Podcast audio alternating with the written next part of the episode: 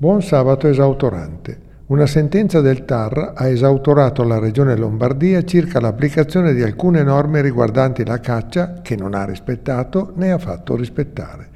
Il Tribunale ha nominato un commissario ad acta nella persona del direttore dell'ISPRA, l'Istituto Superiore per la Protezione e la Ricerca Ambientale. Cosa non ha fatto negli anni la Regione?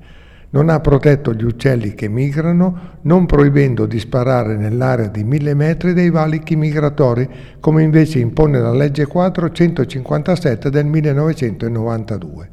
I cacciatori votano, gli uccelli no. A risentirci o a rileggerci alla prossima occasione. Grazie.